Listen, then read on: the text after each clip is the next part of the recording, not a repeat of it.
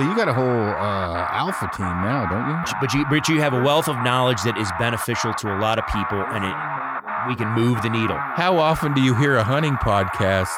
We talked about this. People relate to this.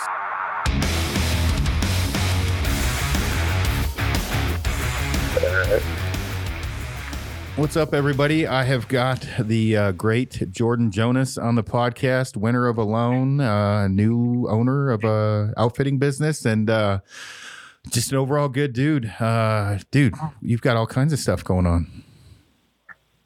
Yeah, man, it's been busy. Good to chat again. It's been a been a few years, huh? yeah, yeah, yeah, yeah. It's been a while uh, since I've had you on. Um, you've had all kinds of yes. Anyway, yeah, yeah, yeah, on the podcast. Um, You've been a busy man though. How how how has it been going since uh since well starving to death on Alone? well, it's been great. That that kind of uh well, that was a pretty it's been a it's been a pretty chaotic few years. I guess it, it allowed me to transition into doing work that I've liked a lot more, guiding people up in the wilderness on, you know, survival trips and now doing some hunts and uh but yeah, it kind of blew up more than I expected, and it keeps rolling. So uh, things are things are active around here. oh, I bet. So you um you teach survival classes uh still, but you also bought a an outfitting business recently too, didn't you?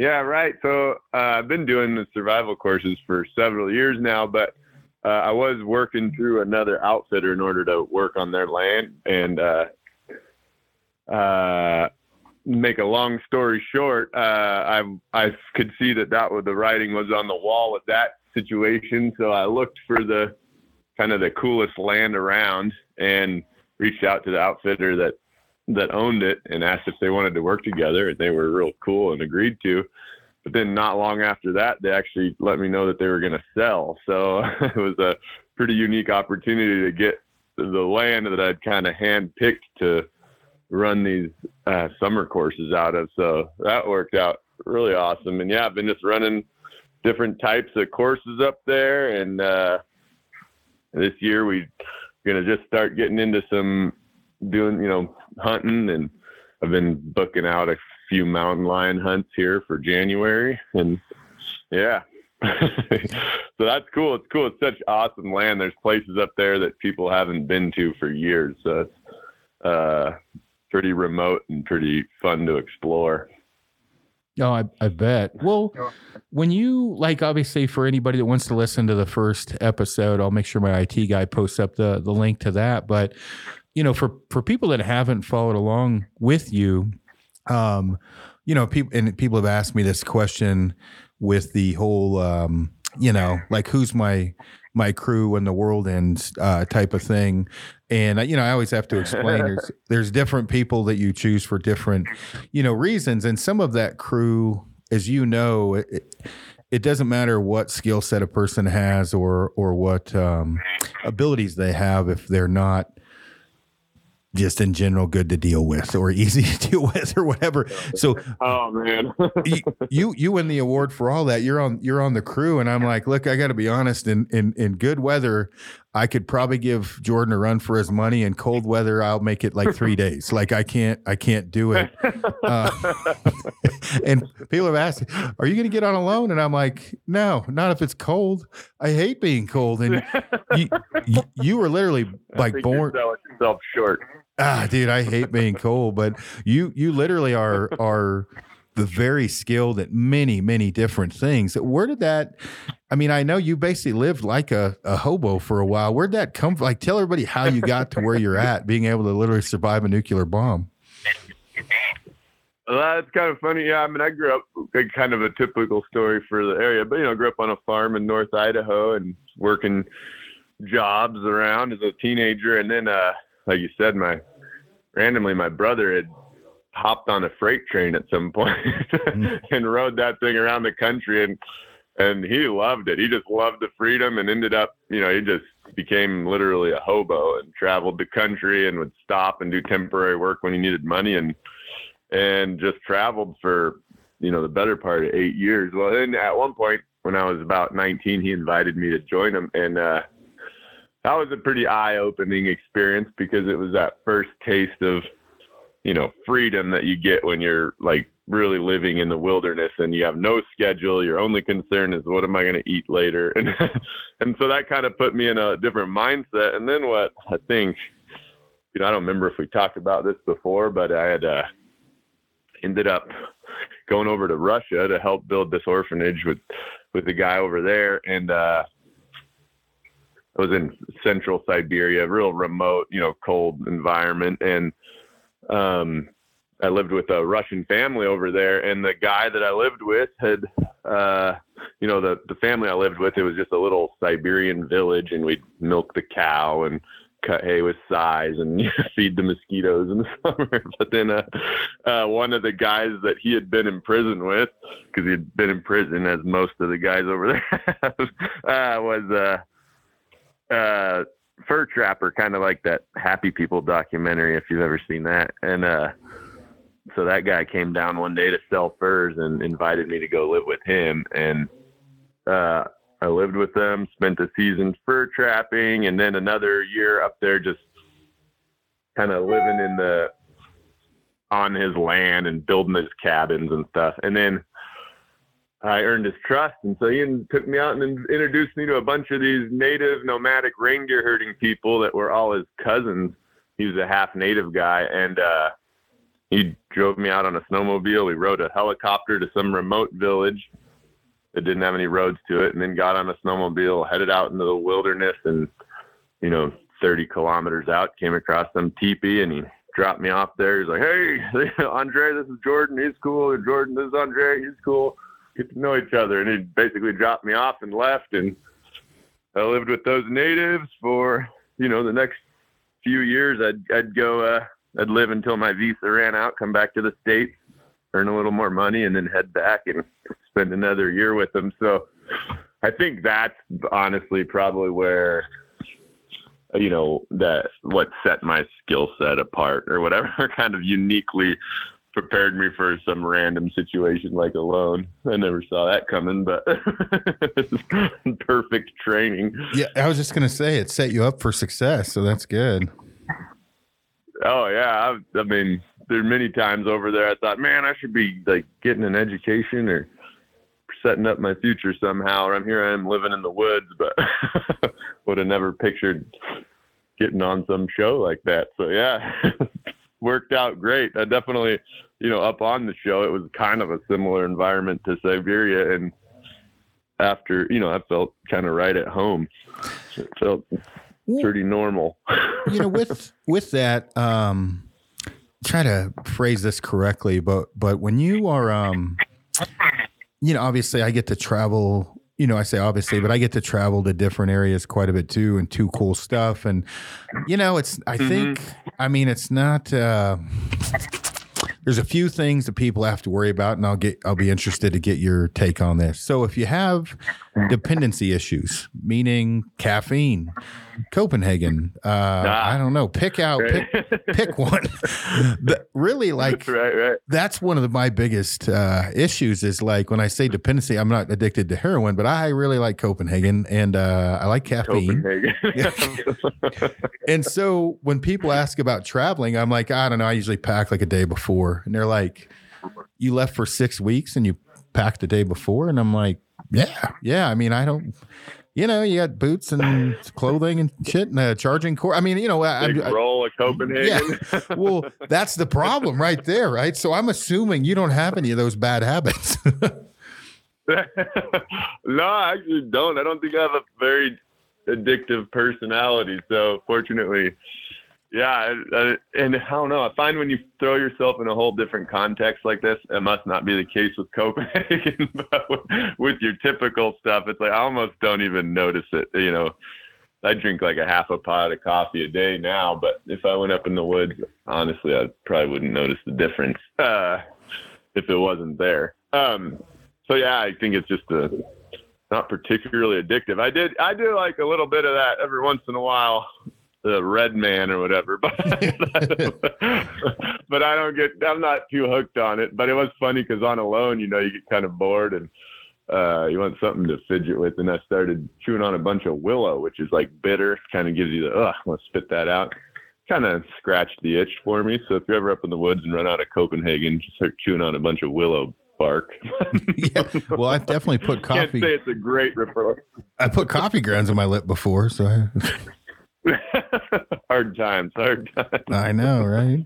But, but it, uh, No, honest- but it's a good. Yeah, I've, I've tried to consciously not uh, get hooked on anything. I will say it's kind of been a something I've thought about before.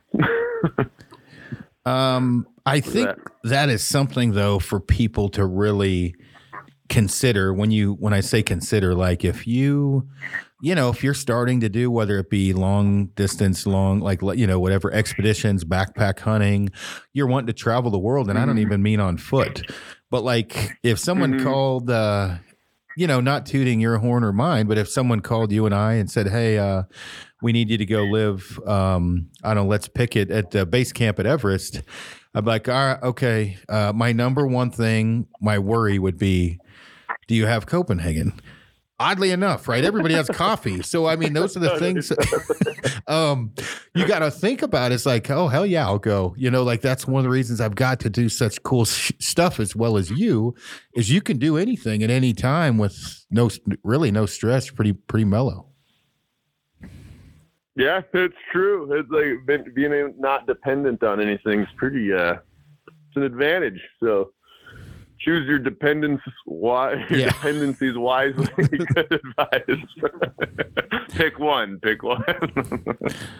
uh I, But, no, I it's, uh, go ahead. No, I was to say, what what else would you say for people that like, you know, it doesn't seem to it seems to be a specific personality to live kind of in a, a feather in the wind, whether you're moving from state to state or you're like, okay, I'm gonna go work as a oh, let's say a waiter in uh, you know, pick a place in Banff Mhm. just to go experience the the world. If you don't need a lot of um what do you want to say, materialistic stuff, you can do some pretty cool shit. Oh man, you really can. I think it's actually kind of, that's such a it's an interesting question and a and a broad one, and I think it's really worth you know every stage of life has different you know things going on, and like at the moment I've got the kids, so you get a little more attached to certain areas necessarily, but I very highly recommend you spend a good decade or however no spend a good amount of time kind of able to just follow, like you said, like a feather in the wind a little bit. And I, but I think what was interesting to me uh, to notice was one thing that was valuable was having like solid relationships. So uh, I would leave and head to Russia for a year and spend a year there and come back and you know over time just realize that hey you know your family's still there your friends are still there you know you're all still on the same page and so um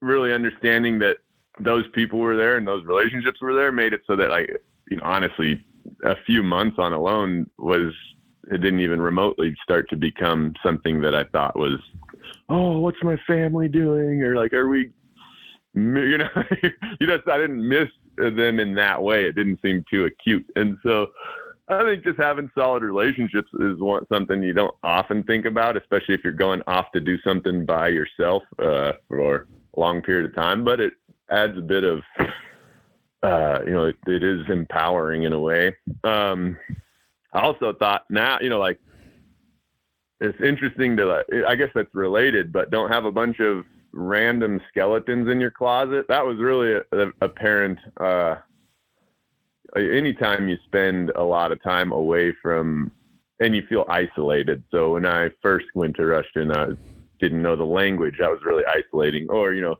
to a lesser degree when i was on alone. You you uh boy the little things little situations that are like untied have un- loose ends really nag at you. And so before you go out on some expedition or some big trip, if you can give yourself enough mental space to try to figure out like, hey, what what do I need to wrap up or what conversations do I need to have? Uh, I think it also makes you a lot more resilient person when you're out there, just because you don't have stuff nagging you in the back of your head. Uh, those are, I guess, that's a couple things that I don't think people always think of. But you know, I think being a strong individual is pretty well supplemented by having healthy relationships.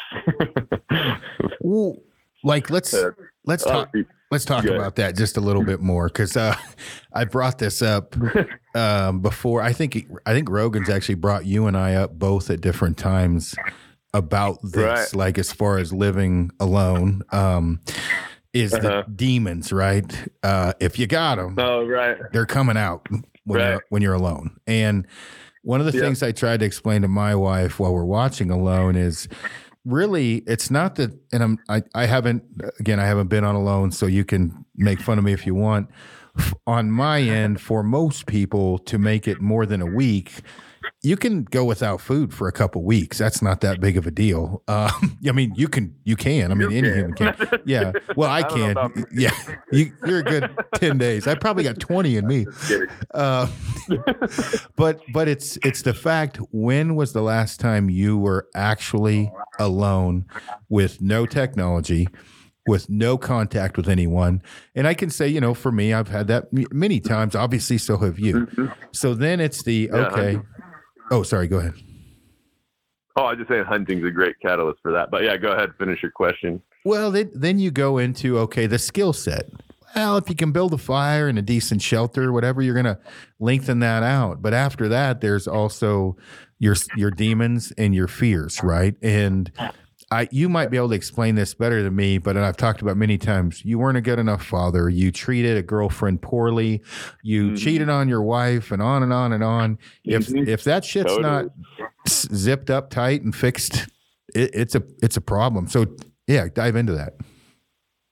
Yeah, I think that's that's so interesting. So of course, like you kind of mentioned, to succeed and to be a particularly resilient person, I think you need both, you know, the mental and the physical skills. You know, you need to be able to procure food and you need to be able to stay warm. eh, kind of those basics. But uh but but the thing people don't think about is the is the mental aspect of it. And man, I you know, hallelujah, for whatever reason, I don't have huge skeletons in my closet. But when I was out there, it was so bizarre to to recognize, and this happened again both in Siberia and on alone, where you just you're alone for a long enough period of time that things that are tucked very deeply away in your psyche pop back up. And if it, if there's a lot of negative stuff you've pushed back and haven't resolved, but have kind of, you know, forgotten about and you're distracted, there's a hundred percent chance that'll come up if you're if you're out there and alone for a long time. And if it's something that you should have done better or could have worked to iron out and resolve, it'll just sit there and nag at you. And I, my example was so stupid because I it, it hardly makes sense. But I was there was a guy in Russia, one of my good friends in Russia. His dad was just this older Russian guy, and I always appreciated him. I was like, man, that guy's just awesome dude. I was making his own wine and had his garden. I just thought he was a cool guy. Well, his uh for some reason when I was in Russia, I was like, man, I never told out, you know, Alexei that I appreciated him. I should have. And and just one random thought you have, and then you'll be out there and you're just like, man, why didn't I tell that guy I appreciated him? Man, I should have told him. and he goes, man, why is this stupid thought nagging me? But obviously that's incredibly petty. But like you said, if you've been cheating on your wife, or if you had uh, just a lot of unresolved issues, whatever they be, it's, uh, it's gonna just tear you up while you're out there. And it's easy to, enough to ignore in the modern world because we're, you know, you can just click on your phone and start cr- scrolling, or you know, you're distracted with work or whatever it be. But but when all those are torn away, and I recommend everybody. You, you don't even know what will pop up into your head, and you know, it, of course, that was one example, but there were several um, things that would come into my head anytime that I'm gone for a long period of time that that when you come out, you know, you better address. And so I recommend people do spend enough time on their own, free from distractions to where they know what it is that bubbles up out of their psyche so that they can you can address it. you know, it's a good way to figure out some of that stuff. Yeah. Make you Well, make you a better person. Yeah, I was just gonna say it's good all the way around. Actually, it's not you know not just trying to, you know, to make it you know by whatever like you know remote area. Yeah, you're not just trying to so you can be in the woods longer. It's like literally, we're so distracted we don't even you know you sometimes don't.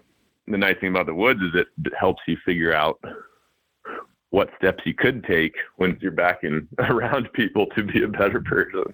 Because yeah, yeah, yeah. So when you when you're um you know, and I don't we don't need to beat this horse to death, but just going into a little bit more. So let's say you've uh you you know you've cleaned up your demons if you got any, right? And you've you've righted any Yeah, yeah. wrongs or settled any and it's weird, like you brought up you you know, you should have said was it Alexa? Yeah, I would Yeah.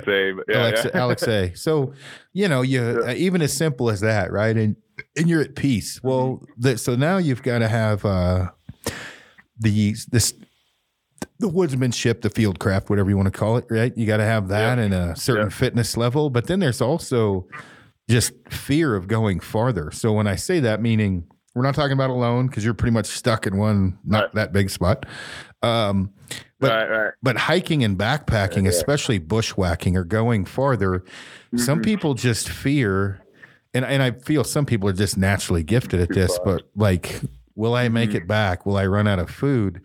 And when you ask certain people, hey, you know, um, where their skill sets at, they may think it's higher. I, I know I certainly did at one time higher than it is. But how big of a deal is it to be stuck with, without food overnight or stuck without a shelter? It's really more of an inconvenience if you have Mhm. a, a good skill set and you're confident in what you're, you know, you're doing. And and I would I would say that's one of the things you do to when you help teach people. You're you're helping them become able to go farther, last longer, and live live a better life while they're in the field. Yeah, I think so. I think like you know, just helping impart those skills to like m- help people feel like they can. I mean, I, I got to say, like I started hunting later in life. My dad wasn't a hunter, and I got into it in my early twenties. You know, living in Russia, and then came back and got into archery and all that. But so I had a, a lot to learn. Obviously, still do. You're always learning. And uh, but one thing that covered over a lot of lack of knowledge was just my ability to be like every time I had a thought, oh man, I don't want to go there because that's too far. I just felt you got to go there now. you know, like, don't allow yourself to take that easy way out. And so, and a lot of my su- success, honestly, has come from that, just being willing and and like you said, able to go down in that valley that looks too far, but you know, you put one foot in front of the other. It's that uh, when I'm in the woods, I think about that a lot. That there's that phrase a- again. It's a Russian phrase, but it's like "glaza boyatся, ruki делают," which means your eyes are afraid, but your hands do. And I know you've probably been in a situation a lot where you're at the top of some ridge, you look down there, you're like, "Oh, that's probably a good spot." Man, I don't want to go down there. But then you're like, "Oh yeah, I'm just gonna start."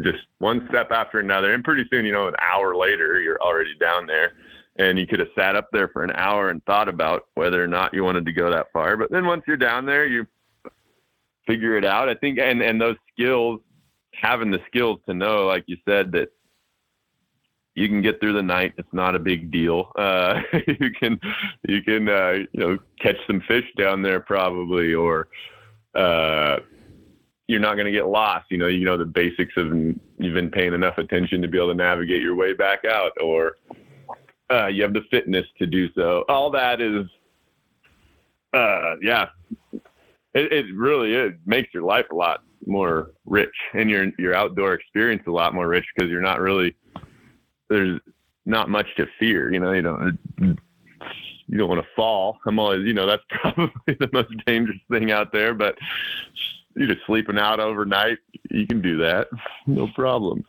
So Uh, Well, Yeah. when you when you um like the sleeping overnight or you know traveling in farther, you know hiking in farther, um, like you said, it's one foot in front of the other. But when you know when a lot of it though, people have to actually go out and and do it, and and I would say some people are just maybe never going to like I'm never going to be a golfer.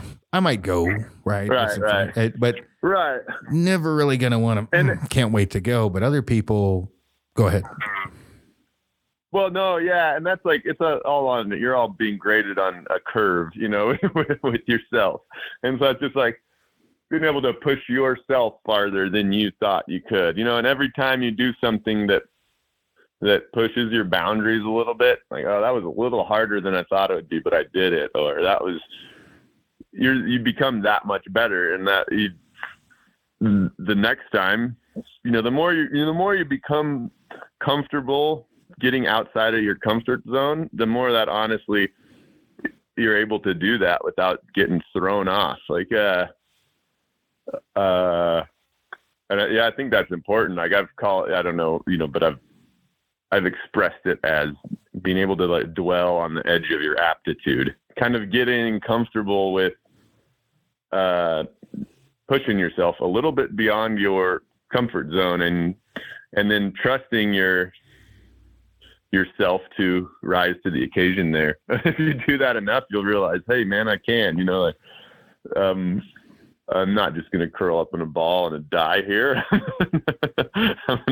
and each time you do that, you get a little better. And again, if you're only grading yourself on a curve against yourself, not against everybody else. So if you practice, you know, pushing yourself a little further and doing something a little more challenging than you've done before, every time you do that, you're going to learn and grow. And uh, that's kind of what I'm talking about. And that's, you know, that's a fun thing to help facilitate in other people, like help them push, realize that they can push themselves a little farther than they thought they could, and uh, and equip them to do so as as well as possible. You know, of course, with my courses, it's typically obviously in an outdoor setting, but those are lessons that apply everywhere. You know, I, I built a cabin this spring, and it's like, man, I've never built a cabin, you know, like that. I wonder if I can do it. It's like, well, let's just do it, and and you'll figure it out. And sure enough. Well, uh, I, I think that's yeah. uh, you know if somebody went through your course, let's say, and uh, you know, man or woman, and then you were like, mm-hmm. just go drop their ass off somewhere and you put a track on them so they didn't die, but they don't know that. And you're like, okay, good luck.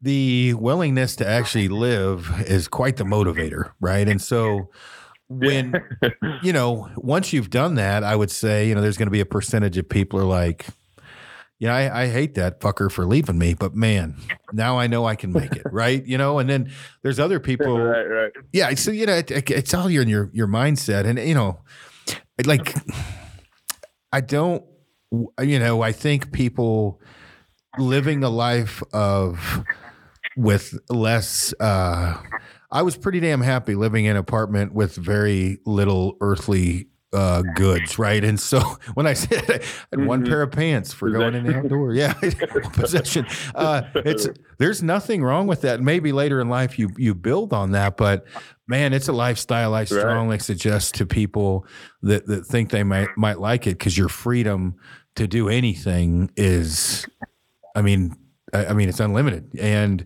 then if if if obviously that kind of lifestyle, it allows you to travel if you want to go live in the woods. And you you did that. Do you have any regrets? Yeah, I no, I don't. And uh, yeah, I think there's a lot in society that kind of just pushes us into traditional routes, and I do think it's uh, super important to, at least it was for me, and no, no regrets to just be willing to take the risks that come with uh, doing something that's not normal. And honestly, um, it was helpful to me to have uh, feel like what I was doing was meaningful and purposeful. Like, okay, I'm going to go help build this orphanage. That's that's you know something I find value in. So that gave me a type of strength that allowed me. You know, I, honestly, I wouldn't have stayed if I didn't in Russia if I hadn't found that there was, uh, if I hadn't had a deeper purpose for it because uh, it sucked, honestly. You know, like learning the language when you don't, when you can't speak it and you just can't talk to anyone for a year until you finally figure out the language and you're always being misunderstood. It was really hard. um, but because I had kind of tapped into a little bit deeper meaning and purpose, I felt like uh, that allowed me to go through that those hard times. Um, and then, you know, as as my path evolved out there, and I was then I was with the natives, and it's like, well, part of that sucked too, but also part of it was like, man, these people have become my friends, and I want to, uh, you know, also be a part of helping them flourish. And so you kind of, if you can, if you can attach purpose to what you're doing too, it's it makes it that much more. Uh, you're that much more able to push yourself beyond your limits that you thought you had. Uh, I don't know if I, I don't know how I got on that tangent, but yeah, no, no, it's it's good. Well, but before we, but uh, the freedom you were talking about when you're young, like if Yeah. you or anytime really, but everybody, yeah, I think it's I, I would highly recommend those, you know, as more common, I think, in Europe and stuff, but doing a gap year where you don't just run right into college and then right into your career. You should spend some time just flying by the seat of your pants. and if you want to guide that by, you know, what I was talking about through purpose, whatever that be, um, yeah, then join some cool mission or, or try to figure something out like I did. And, uh, yeah, I think, I think you'll learn a lot about yourself and it might alter how you would otherwise go through life because once I will say for myself, once I tasted the freedom, even riding trains, but even more so living in the woods, like with the natives and stuff, it was hard to go back to the typical uh, patterns of life. But like you were saying, I also realized, man, I really don't need anything. I've lived, you know, in Russia, I see these guys, they work, you know, a full month, they're gone three weeks on these mining jobs or whatever they're doing. And then they get back and they make about, you know, 500 bucks a month, maybe at the most. and then it's like, but they, everything costs the same as it does here. Uh, they just have learned to live on less and they're more resourceful. And if I, you take that same mentality and bring it back to the States, it's like, boy, how I can make 500 bucks a lot easier here than they can there. And then I can, instead of just trying to make infinitely more money, I can trade that for time and experience. And, and that's what I chose to do, you know, was kind of, yeah, value time more than, more than money, given the fact that we live at the best time and the best place uh, in all of history for making, you know, a living yeah. and not, I don't know. Yeah. Well, if you um, It's easy to get, oh, go ahead. No, no, you go ahead. Well, it's just easy to get stuck in the rat race and like try to keep up with the Joneses and all those cliches because, but if you can honestly learn to be content with, with less, but it's enriching for your life. Highly recommend it. So I was gonna like add to that because I, you know, my my end goal. Um, yeah, I think somebody recently, you know, probably a, a hater said something about, uh, you know, how could someone, you know, like me use social media and whatever to to build them Mhm. know, you know, to be known and everything else, and then turn their back on it. And, you know, I'd made the comment of like, you know, everybody retires eventually, and you do something different. And, Mhm. and and me is to go live off grid per se, you know. And when there's different versions of off grid, I'm I'm I'm really wanting to. Uh-huh. Really go go out as get away as far as I I can in in the long run and but you know Oh, really? Is that kind of your goal in the long run? uh, when I say off grid, like I can't live without power because my wife will kill me. But yes, live Right. very far away from from everything, and that that's just, just what you're. Ta- that's how I was raised, right? Same as you, and so. When I what what people are like, what will you do every day? And I'm like, well, if you truly live off grid that far, you're going to be busy surviving, right? Living, like doing, and that's kind of what you were talking about. Without di- we had, you know, without going into great detail. Right now, we have to get go to Starbucks and get a coffee. We have to go, you know, pick it, right? Get their oil change, go, you know, whatever. But if you actually have to go split firewood every day, and then you have sheep or you have cattle or you have chickens, you have to you have to take care. Mm-hmm. You have a bunch of dogs. That that is your job is to truly survive, not you know, and and live, not not find the next place to go eat dinner, what restaurants you're going to eat at. And I'm doing a bad job of explaining that, but that's kind of how you've led a lot of your life. it's, it's funny because you're so we're uh, humans have lived in a certain way for all of human existence until the last, you know, however few decades. and uh, I think our psychology is pretty well designed for some of those more traditional paths, or like you're talking about. You know, like I, you know, I don't, I really don't want to go and flip burgers. That doesn't sound fun. I don't want to wake up at a certain time and go to town, you know, my job, and come back and do that every day. But honestly, going and splitting up a bunch of firewood today and going, it was, it was the so when I lived with the Evenki, is the most clear example of that. Is you wake up every day and you just have no schedule, but there are things that need to get done, and so you organize those as you want, and you know maybe you go look for the reindeer and lasso them up and bring them back, and then you go fishing, and then you go wander, wander around on a hunt, and all none of it's really re- regimented, but it's you're getting all the stuff you need to get done, and you know that lifestyle you're talking about that you're kind of longing for is just more in line with that. I, I you know what was interesting, and I, I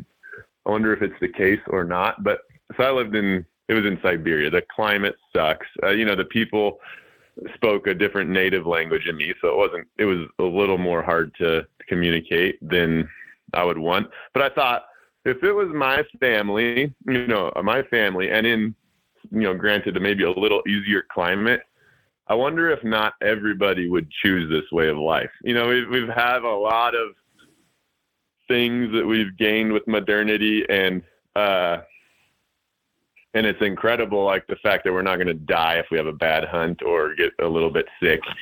But the fact is, nowadays we can almost have the best of both worlds. The problem is, is we forgot, or we don't even know what we lost um, from the old ways, and so, so it was interesting to me to just feel like, wow, this this way of life is a lot more in line with our psychology. And I wonder, I mean, maybe I'm weird, but I wonder if not everybody would prefer it. You know, like the, uh, and it and it is. It gets into some of those things that you're talking about. You know, when you have your animals and it's everything just a little more simple. Um, that said, I also think the the hard thing for you know the thing for me that's harder to replicate is that society that I, you know, the group that I was with is several different families. You know, you're kind of a part of a small tribe. Whereas if I just go and live in the woods, I don't want to always be by myself. You know, I'm in the woods, and so yeah. so it's it is an interesting balance there. That, but it is it is funny. We have lost some things in in the in modernity that I don't even think most of us are aware of until you experience it a little differently. No, and I, it's I funny how little. Go ahead, Jim. No, go ahead. Well, it's just funny how little the draw, like the main draws of probably most of America, you know, that, that most say cities and stuff have to offer. Like, oh, this is a great club or a great, I don't even know, you name it. It's funny how little appeal that is to me. Maybe that's just me, but I don't know. Uh, anyway, no, ahead. everybody's Different a little tangent. bit. Everybody's a little bit different. Yeah. Well, a lot different because I'm Of course. like you in a lot of ways, or or what you know. I don't give a shit about that that stuff. But it, it is funny though. Even like you know, being my wife, right? We got a we she she had built um. You know, we we built a custom home when we moved up to Wyoming. When I say custom, it, you know, it, it's it's not like a two million dollar home. It's moderately priced, but she got to pick out the cabinets and Yep. anyway, she got a Yeah, badass it wasn't a cookie cutter. yeah, yeah, and she put put a badass wood stove in there. Now, me being raised off wood heat, um, you know, mm-hmm. I I mean, this is how lazy I've you know, and this was comical for her too because it was kind of reality call for me because I I don't want to go split firewood now because I have too much other shit to do. So she was like, yeah, yeah. but I mean, but she was like, "Oh, we should go do this and split firewood," and I'm like, "Yeah, just pay somebody to go get us firewood." And in her mind, she's like, "That is one of the funnest things for me. I love getting firewood when I'm backpacking. I love building fires. I'm running around snapping Uh-huh. trees over, and I'm like, it's just a time thing, honey. Like it's it's a it's a time Yeah. thing." And if if uh, it, it is weird or maybe hip, hip, hypocritical as that is, I, I mean, I it sounds dickish, but I'm like, I got a bunch of crap I need to do. I don't, I don't want to go split firewood. But I tell you what, if I lived like we're talking about, you know, firewood actually is a good way to uh, relieve some stress, right? I mean, it's good workout. It's it's uh, Good way to stay in shape. Yeah. yeah, yeah, exactly. I mean, there's CrossFit guys that go beat the shit out of tires with with mauls and, and sledgehammers, and it's like go Right. flip, go split firewood. That's the same thing. Let's do something productive. No, it, we all, I mean, it, yeah, we're all living in kind of a hybrid world now. You can kind of chew, pick, and choose. I, I think the the typical uh, inertia of our life, though, disconnects us from a lot of that kind of stuff. And so it is good to, to, in some ways, almost force yourself back into the, a little slower pace. But that said, we get to pick and choose a little bit. I mean, you can just go buy a load of firewood if that's not what you want to be doing. Like, or you know, you've got better things to do. There's nothing wrong with that. Yeah, but yeah, fortunately, you're you you have enough um, freedom in your how your life's been set up that you can get out and you can do the things you love and do them a lot. You know, and I think that makes up for a lot. That's not typical. Not everybody has that experience, so they have to kind of fight a little harder to to you know make. It's not just you know they. A lot of people end up you know you only have one week a year that you can set aside to go hunt or to go do some cool trip and and for those folks i hope i hope that they could help you know continue towards more of that because i think everybody needs a little bit more of that typically so but When- yeah no no pressure on getting your own firewood and you don't have to no, I, I was laughing about it. This was quite a while ago. Um, when you, uh, you know, again, with I say how far you've fallen, but for me, I want to get back to that, right? Like I, I and again, like it Uh-huh. was when I said it was, I was making fun of myself. I probably had had a, you know, one to five drinks that night and was like, man, I'm turning into a piece of shit. She's like, what? And I'm like, I don't even want to go get my own firewood. I'm like, Jesus, that's all we did all summer long when as a kid was split firewood. Like, you know, we got to do, you know, 12 cords for all, you know, me and my grandma and grandpa or, you know, my family, my uncle, whatever. yeah yeah And- how much you burn through Oh yeah. Well, then like with my wife, uh, you know, I love her to death. The first time, like it's getting cold, right? I mean, and cold, like you know, it's right in the single yeah. digits. So I just just load up the stove and dampen it down. She's like, "What are you doing?" And I'm like, "Uh, well, I want it to stay, you know, heat in the house." And in her mind, she's like, "Well, there's a thermostat over there." I'm like, "No, no, we got this." For a reason, like to, to save on the the heating bill. It's not, uh, you know, just to make love in front of. Like this produces a lot of heat. So, you know, I mean, obviously figured it out pretty quick. But she's from you know Florida, then moved to Colorado, and I'm like, no, like I, I mean, a wood stove is, dude. There's, I mean, this, uh, you know, there's something about it. It's just badass sitting in front of a wood stove in the middle of a storm.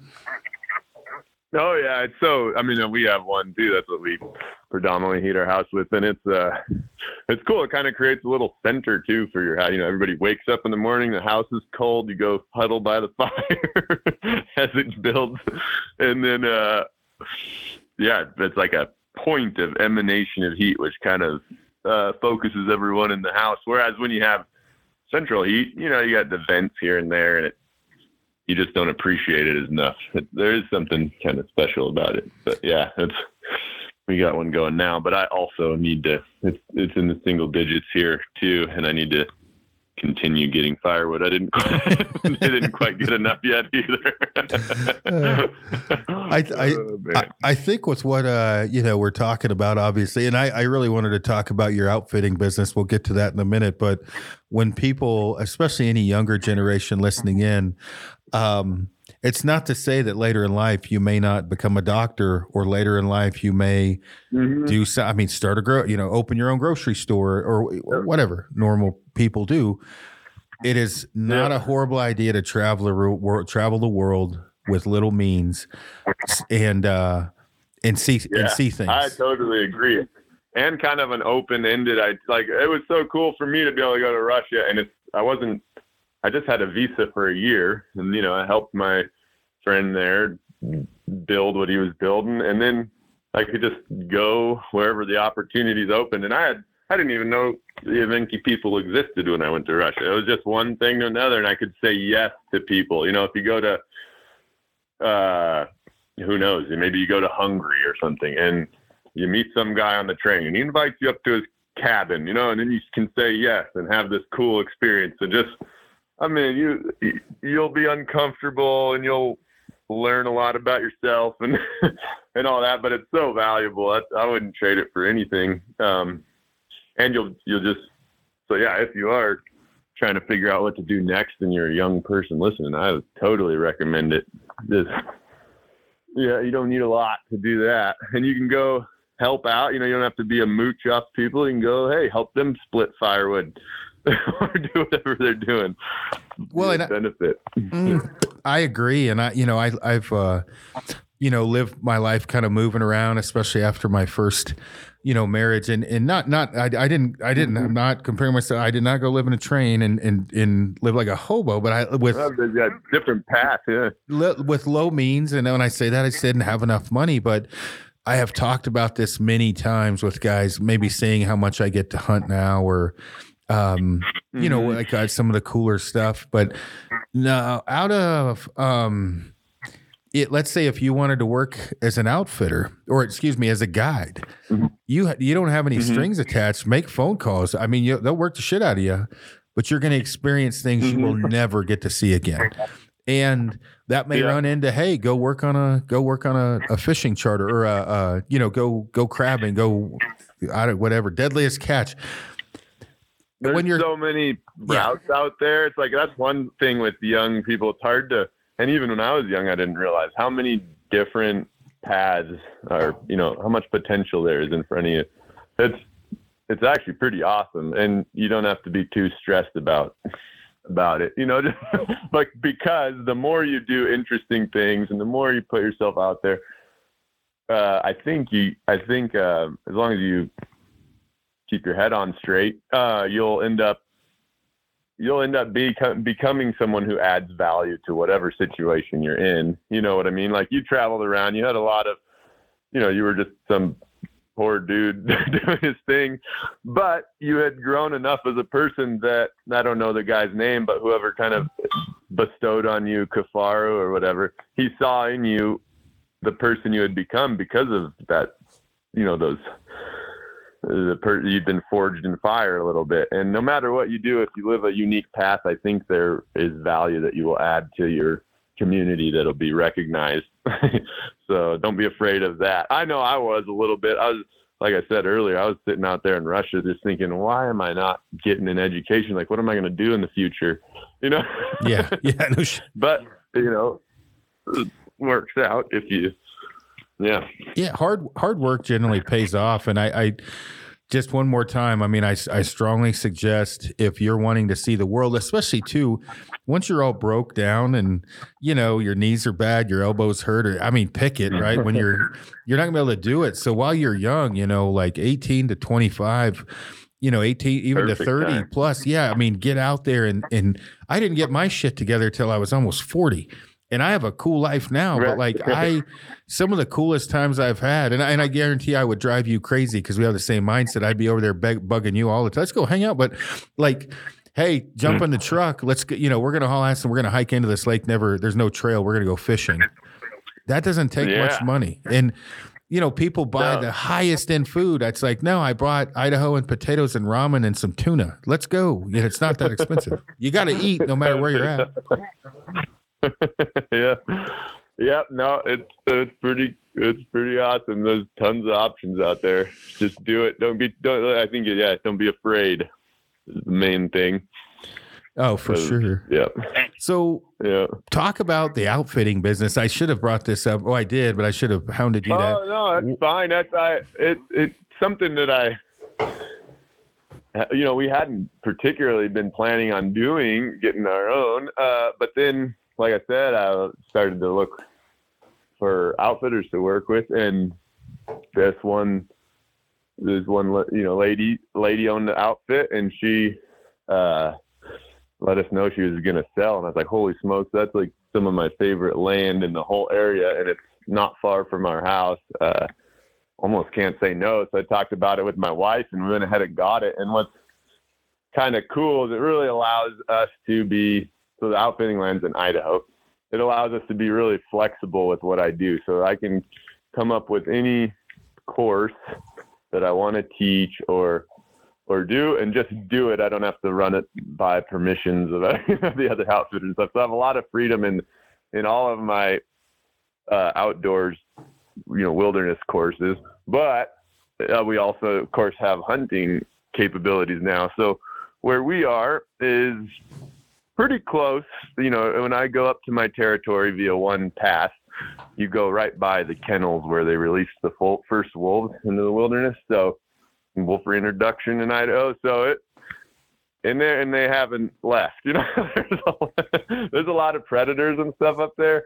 Uh, both bear, mountain lion are both reduced in price just because they're uh, dense populations. Um, so I, I can look at the land and then decide like what what's the best way to approach this and manage that ninety thousand acres or whatever in uh, to where in the long run we're gonna have the healthiest ecosystem we can. And so, like I said, now I'm gonna be hitting some mountain lion, wolf, bear hunts. We're gonna be doing those this spring, this winter. Uh, I'm gonna probably do just a handful initially of elk and deer hunts. Just try to keep them good and try to keep them, uh, you know, the populations up there growing. And it's it's cool to be able to manage your own, you know, kind of a territory like that. Of course, it's public land, but it's but it's pretty hard to access for most people. So it gives me it's it's been fun just brainstorming how to do it well, how to you know with keeping in mind that little ecosystem um, because because I have a lot of demand for the summer courses and other survival courses. I don't have to hit the hunting as hard as possible. I can hit it as much as I think is best. So that's that's been pretty awesome. That's pretty awesome. And so hopefully we can just really create something that's that's pretty cool up there. So we've you know we've just got it this year, so we're just getting started. Uh, a guy booked out a couple mountain lion hunts. I've got a, if anyone wants to, let me know. I got a couple more spots for January, and then we'll do spring bear, and then head into the summer courses, and then do a you know some elk, mule deer hunts in the fall, and yeah. So do you? I'm kind of excited about it. It's awesome land. So how many uh how many hunts are you gonna? You're a horrible salesman, by the way. How many hunts are you gonna offer? Um, yeah. How many uh how many elk hunts? Uh, you know, like the bear. How can they get a hold of you? Like that? Is it overbait with dogs? Like what's going on with that? Yeah. So we're gonna do. So we can do all of it. I and I um. So this we'll just go through January. I've got two mountain lion hunts open. We're gonna do, you know, run. It's actually yeah, you could call them predator hunts because we're gonna be hunting wolves too. Uh, and we have dogs, and we'll go chase them around. There's gonna be a fly-in, so we'll fly in and land back up there in the deep wilderness and uh, hunt those mountain lions. Then come spring, using you know we can put we can bait bears in Idaho, so we'll probably have some bait stations. Sometimes I've found people like to uh, do a little bit more spot and stalk on the bear, fair chase type thing. So I will be able to facilitate any of those. And I'll, I'm probably going to run, you know, not a ton. I'll probably run eight bear hunts, something like that, eight, ten bear hunts. And then we'll go in the summer. I'm going to be busy doing summer courses. And in the fall, I'm just going to run a handful of elk hunts. So if you want, if somebody was interested, they could email me. Right now, I don't have the website set up for it, so it, it's not like you can't just click book now. You have to just email me on via my website, and and it's going to be no problem finding, you know, you know, six or seven elk hunts, elk hunters that want to go up there. The thing with this land, I will tell anyone, is that it is rugged. So you got to be in pretty good shape to make the most of it. so if you want a serious mountain experience, uh, is a great spot for that. So it's on the survival classes and stuff. How how do they get a hold of you to to book those to learn from? It's the same thing. The I, I, go on my website. It'll it'll pop up that you can sign up for an email list. and I'm hoping by December, early December, I'm going to have my next year's schedule out. And so if you go sign up for my email list, I'll let you know. Of course, you can also follow on Instagram, and I'll let you know when the schedule's out. Uh, my guess is they'll book pretty fast. Um, so so get on the list and and be ready. It's uh, I've got a quite a few, you know, several different options. I'm actually going to try to run. I'm going to run some family courses this summer where people can bring up their kids because I've got some pretty great places for that. We'll I have llamas that pack in and camp on some lakes up there. Um, then I'm going to run some of my more typical, like just wilderness teaching skills courses that run six days, and then some pretty hardcore like exploration courses where we do get into some of those places that nobody ever goes, and uh, those are kind of more, you know, you got to be fit, able to run around on the mountains, and willing to confront whatever situations arise as they arise. It's pretty open ended. It's like, okay, we're going to get back to this lake and you'll be able to see me and learn all the skills I use to just exist in the backcountry like that. So those are pretty neat. Those I call are, those are the, would be called the explorers expeditions. Then I got the wilderness courses, which teach you all the stuff you need to know to live basically alone style. and then, uh, some family courses. So those are kind of the offerings I'm going to have this summer. So which uh for for people that are um you know wanting to see uh Jordan in action, which by the way, this fucking Peckerwood that season I had shot a Wolverine with my recurve and was like, I think I'm one of the only ones, if not the only one to do it, and you killed one with a hatchet. So you like totally one up me. so annoying.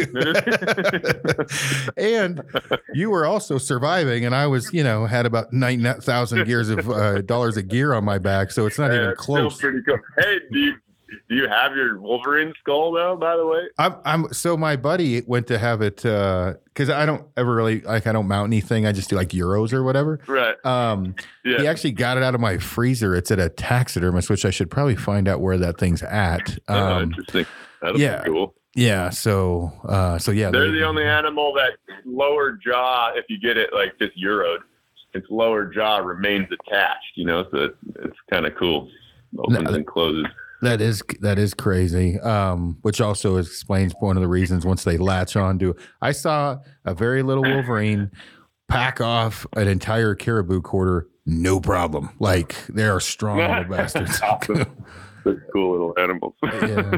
What uh, what year or what what season was it when you were on alone? It was six, season six.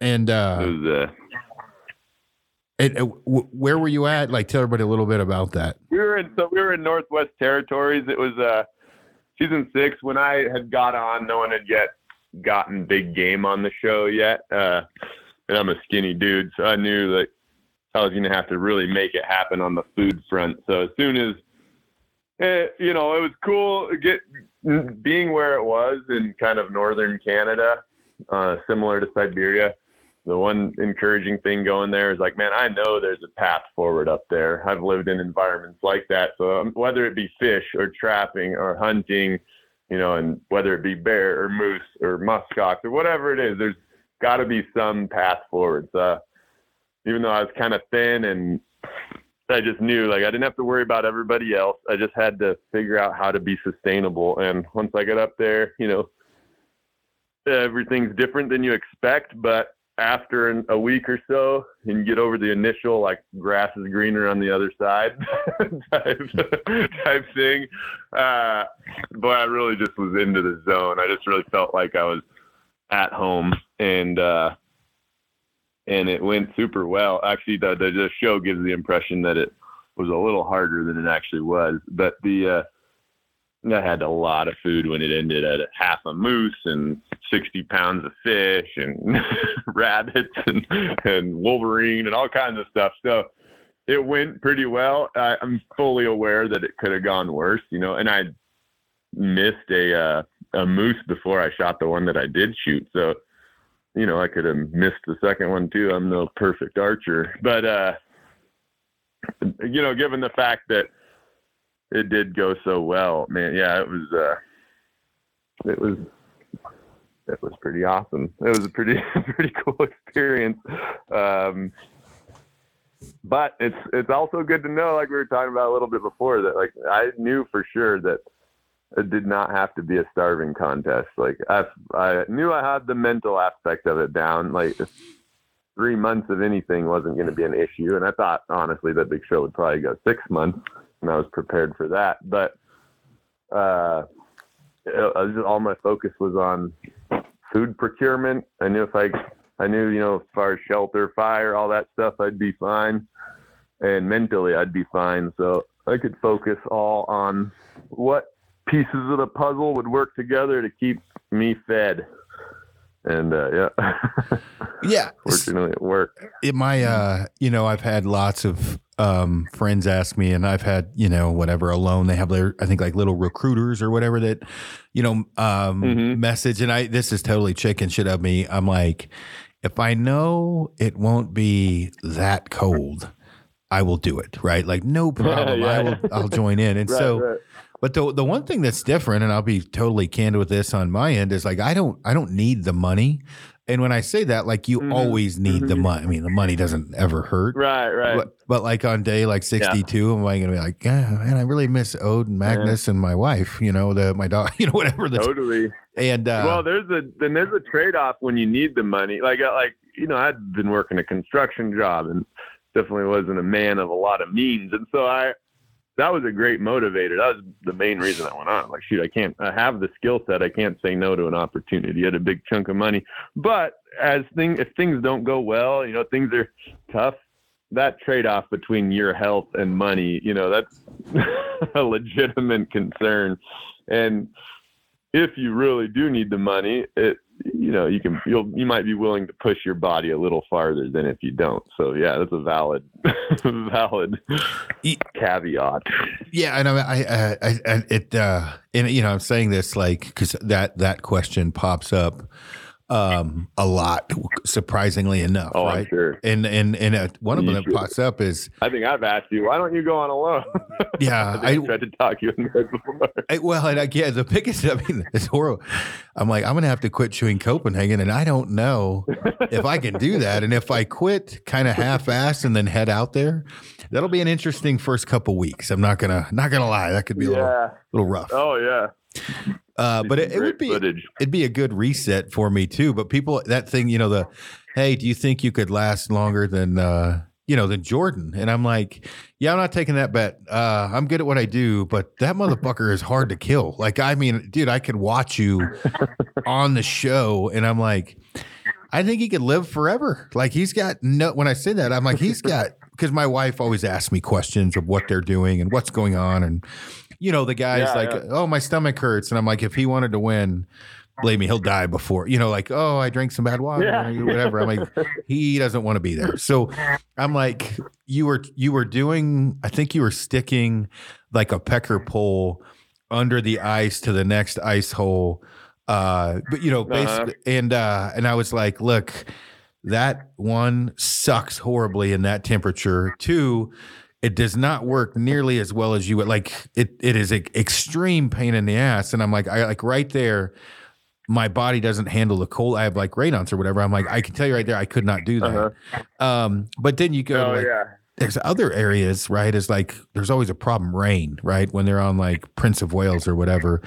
Man if you're not yep, used to yep. being soggy that'll drive a lot of people insane. oh yeah.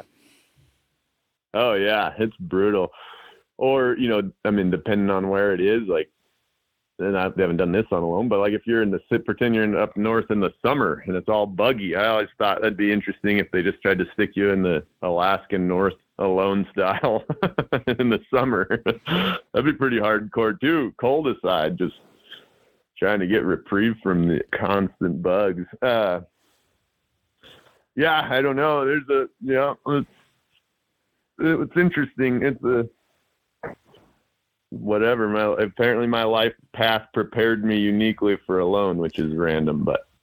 yeah, no, well, it's good they came up with the, you know, the, again the show, and it, it would be interesting too.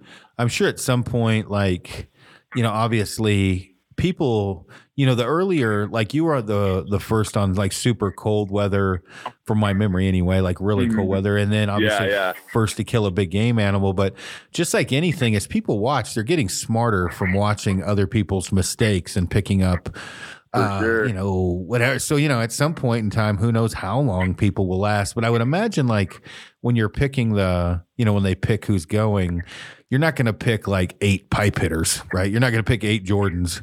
Uh, you might be there for I a year, you know? I, yeah, I think you know, and I, I don't know how it, it, it'd be hard to predict who's going to do really well on that show, but I I know that they're they're not going solely for skills alone. You know, you also have to have personality, and they, I tried to get my buddy on, and uh, you know, was he's got all the skills necessary. But he didn't quite just fit the what you know whatever mold they were looking. And then it's funny when you watch the show and you're like, oh, that guy's way less skilled, but they put him on. I wonder why. You know, so they've got other factors that they're putting into account. Um, and also the show itself, you know, they've gotten. I know in the early seasons they didn't even know where to go to find people that were good in the outdoors. Uh, they were, you know, just a New York-based casting company. Yeah, yeah, yeah. So that was a struggle. That's something they've been learning over the years anyway. I, but it is interesting. I don't know what all factors in, but I know it's not just skill. You know, you also have to have the right personality or the right, you know, they want to make TV too. So Yeah. Oh, yeah. Well, you got yeah. There's got to be some flavor on there, but I will say it. Uh, and I talked to Clay Hayes a little bit about this. Like some of the areas are more restricted Uh-huh. than others, so you got to wonder if you Mhm. didn't follow uh, the fish and game regulations in some of those areas. And you, you know, you, Mhm. you could do really if you were truly surviving. Uh, Yeah, oh, yeah. life would be a lot easier because I mean I've like know some of Oh, those for sure. areas, and I'm like, uh, if all bets were off, I think it would be. Yeah, I mean, it'd be way easier. And of course, even when I was watching the early seasons, the whole season reason I signed up because, like, man, I can't believe those guys aren't hunting those bears, you know. yeah.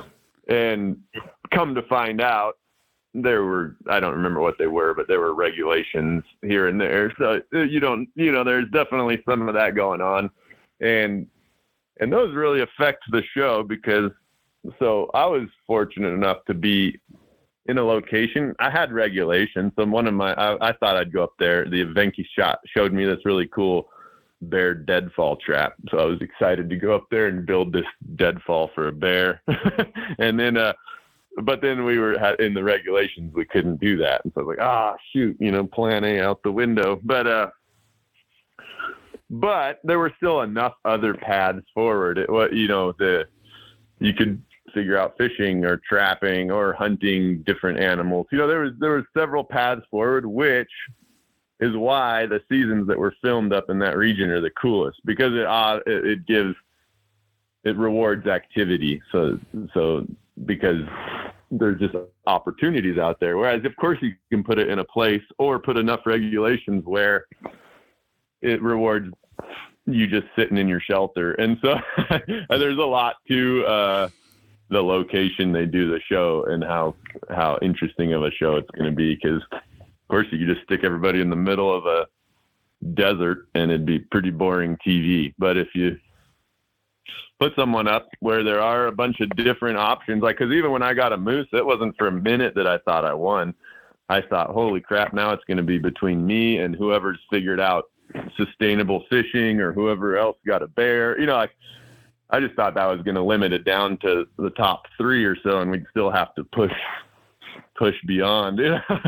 So that's what makes it kind of exciting. But yeah, I know on Clay, you know, clay season was tough because they had so many regulations that you couldn't shoot a buck that had this many points or that. You know, it just kind of it kind of in my opinion, makes it a little less interesting because the you want to have a location where activity is rewarded and hard work. Yeah, and I, you know, I mean, like, I obviously I'm not armchair quarterbacking, but I'm looking at it of like, you know, X, you know, A, B, and C places, I can live a long time. Uh, you know, D, E, and F, meh.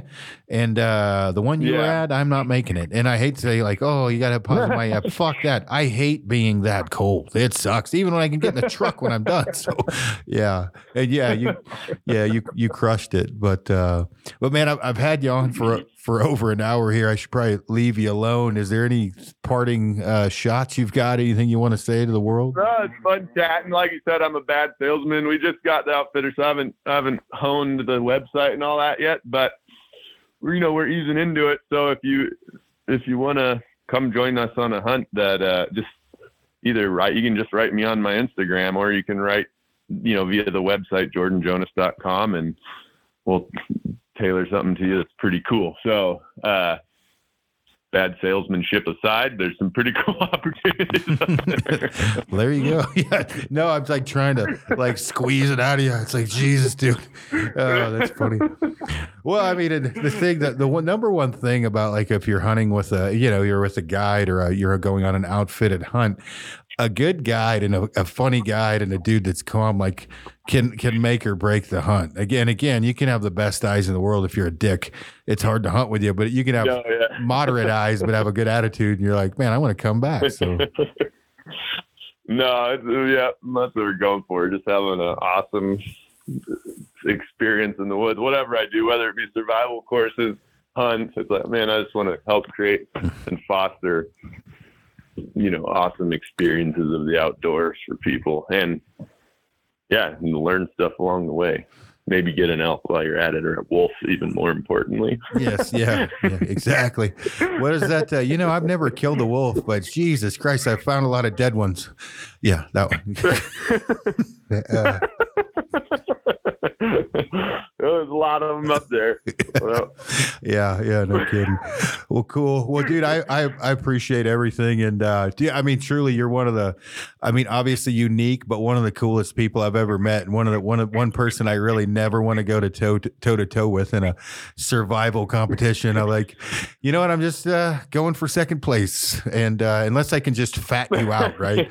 Be like, look, I can get way fatter than him. I got a chance. So, you can smoke me like that for sure. That uh, no, it's cool, man. And uh, likewise, I have whenever anyone asks me like, hey, what you know, like what outdoor companies do you like? That think you're you and you know your company are the ones that come to head my head first. So I them, oh, I like Kifaru. Aron Snyder's been awesome to work with and and all that. So feelings mutual. I appreciate the invite back on, man. Heck yeah. Well, I guess I guess if I end up on uh, alone, we'll see if I actually make it very long. And if it's cold, you're gonna know immediately, like, oh, that poor bastard, because I don't think they tell you. So No, just- fingers crossed. Swallow one of those iPad trackers. I'll smuggle you some Copenhagen. You'll be out there all winter. Yeah, yeah, no shit, right? So cool. oh Lord. Well, right on, man. Cool, Um, man. So.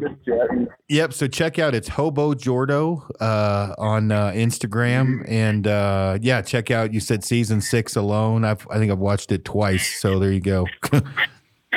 right on. cool, man. All right, Well, we'll be in touch. Good Yep. chatting, Aron. take it easy. See ya.